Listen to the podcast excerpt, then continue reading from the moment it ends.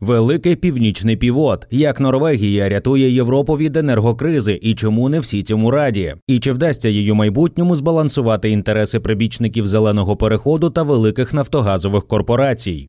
Завдяки відмові європейців від російського газу доходи Норвегії, отримані з продажу вуглеводнів, торік злетіли на 100 мільярдів доларів. Північне королівство забезпечило майже третину всього блакитного палива, спожитого країнами ЄС, і стало його найбільшим постачальником на континенті. Запорука енергетичної безпеки Європи скромна будівля в місті Ставангері, де розташований офіс компанії Петоро. Вона управляє частками в ліцензіях, що належать уряду Норвегії, виданих на геологорозвідку та видобуток нафти й природного газу на континентальному шельфі. Йдеться приблизно про три десятки родовищ вуглеводнів. Петоро ні розвідку, ні видобуток не здійснює, хоч і контролює діяльність енергетичного гіганта Еквайнор. Компанія акумулює прибуток, отриманий державою від продажу нафти і газу, та переводить його на рахунок суверенного фонду. Війна й уся енергетична ситуація показали, що норвезька енергетика надзвичайно важлива для Європи. Ми завжди були важливі, але можливо ми цього не усвідомлювали. Сказала в інтерв'ю The New York Times Крістін Фейерсков Краксет, виконавчий директор Петоро.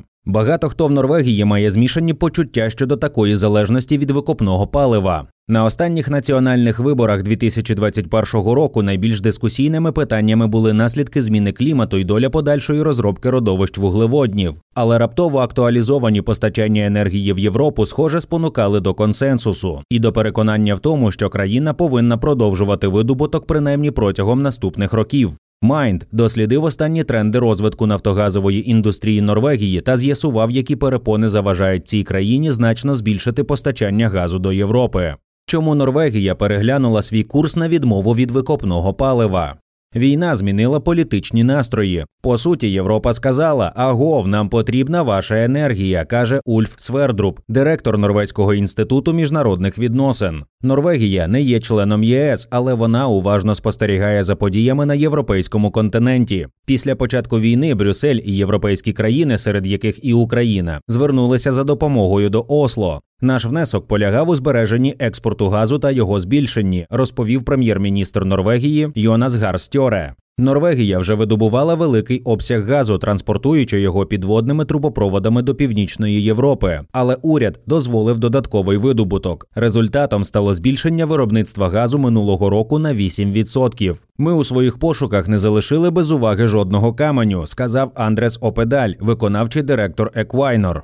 Як це позначилося на прибутках країни та її бізнесів? Норвегія здобула значний фінансовий профіт за те, що прийшла на допомогу Європі. Подібно до того, як енергетичні компанії Shell та BP торік отримали рекордні прибутки, Петоро заробила близько 50 мільярдів доларів у 2022 році. Це майже втричі більше ніж роком раніше. Еквайнор повідомила про надвисокі скориговані прибутки у 75 мільярдів доларів. У 2022 році доходи від нафти і газу принесли норвезькій державі 125 мільярдів доларів. За оцінками уряду, це приблизно на 100 мільярдів більше ніж 2021 року. Нафтові і газові долари надходять до суверенного фонду Норвегії, вартість активів якого зросла до 1,3 трильйонів доларів. Фонд володіє приблизно півтора відсотками з 9 тисяч зареєстрованих компаній по усьому світу. Уряд може використовувати його річний прибуток для фінансування 20% державного бюджету. Це, зокрема, допомогло підтримати економіку Норвегії, яка збільшилась на 3,3% у 2022 році від волатильності на нафтогазовому ринку.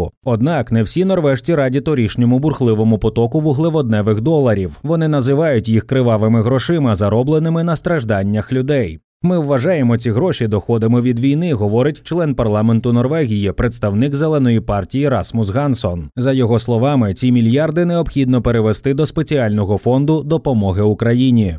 Як норвезька економіка розвиватиметься далі? Чи збережеться високий прибуток норвезької нафтогазової промисловості? Питання відкрите. Європейські ціни на газ падають протягом кількох місяців. Війна в Україні посилила рішучість європейців перейти від викопного палива на відновлювальні джерела енергії та прискорила зелений перехід. Сценарії, змодельовані урядом, показують, що видобуток нафти і газу в Норвегії досягне піку наприкінці поточного десятиліття. Потім почнеться тривалий спад. І все ж таки Норвегія сподівається і в наступні роки зберегти експорт газу до Європи на високому рівні. Борючись з пандемією, уряд запровадив 2020 року тимчасові податкові послаблення, щоб підтримувати інвестиції в галузь. Це сприяло сплеску буріння та геологічної розвідки загальною вартістю понад 43 мільярди доларів. Нафтогазова компанія Aker BP планує інвестувати 19 мільярдів доларів, щоб збільшити прибуток на третину до 2028 року. Ми постійно буримо розвідувальні свердловини, сказав її виконавчий директор Карл Герсвік. Найбільші енергетичні компанії королівства планують відновити розвідку й освоєння нових родовищ в Арктиці. Уряд планує розвідку в Баренцевому морі, де за оцінками геологів міститься понад 60% нерозвіданих запасів вуглеводнів Норвегії. Чиновники пояснюють це бажанням зберегти за країною статус ключового постачальника енергоносіїв до Європи.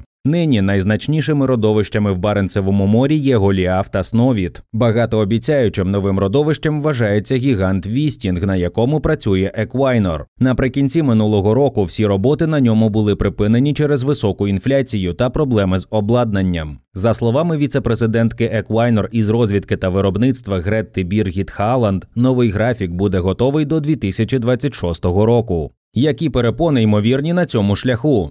Проте є сумніви, що Норвегія зможе значно збільшити постачання газу до Європи. Причина обмежена вільна потужність наявних газопроводів. Аргументи для будівництва додаткової інфраструктури є слабкими, стверджує виконавчий директор AkenBP Карл Герсвік. Знадобиться близько 20 років експлуатації, щоб окупити інвестиційні витрати. А тиск на країну щодо скорочення викидів парникових газів і стримування розвитку нафтогазової промисловості навряд чи зникне. До середини століття норвезький газ Європі можливо і зовсім не буде потрібен у значній кількості. Расмус Гансон, депутат від партії зелених, вважає, що Норвегія повинна відмовитися від викопного палива до 2035 року, щоб захистити клімат. Кліматичні активісти визнають, що зараз королівство має видобувати природний газ через війну в Україні. Водночас вони наполягають, що уряд не повинен використовувати енергетичну кризу як аргумент для розробки нових нафтових і газових родовищ, які тривалий час вироблятимуть викопне паливо. Норвегія замикає Європу на те, що справді є проблемою для клімату, сказав Фроде Плейм, голова Greenpeace у Норвегії. Чи вдасться досягти компромісу енергетикам та екоактивістам? Аналітики вважають, що уряд Норвегії прагматичний, тож швидше за все відкоригує енергетичну галузь країни так, щоб вона відповідала енергетичній політиці Євросоюзу. Щоб у Норвегії було майбутнє, наша енергетична політика має бути узгоджена з Європою, сказав Ульф Свердруп, директор Норвезького інституту міжнародних відносин. Так само, як більшість європейських країн, Норвегія вже розпочала перехід до відновлюваних джерел енергії. Нафтогазові компанії активно інвестують кошти в будівництво вітрових ферм і намагаються скоротити викиди парникових газів. Але багато спеціалістів побоюються, що відновлювані технології не зможуть створити достатньо високооплачуваних робочих місць для 6% працездатного населення, задіяного зараз у нафтогазовій галузі. Хільде Марі Тріс, лідер профспілки Сейф, що захищає інтереси 12 тисяч енергетиків, впевнена, що такої гарної роботи, як на нафтових платформах, чиста енергетика забезпечити не зможе.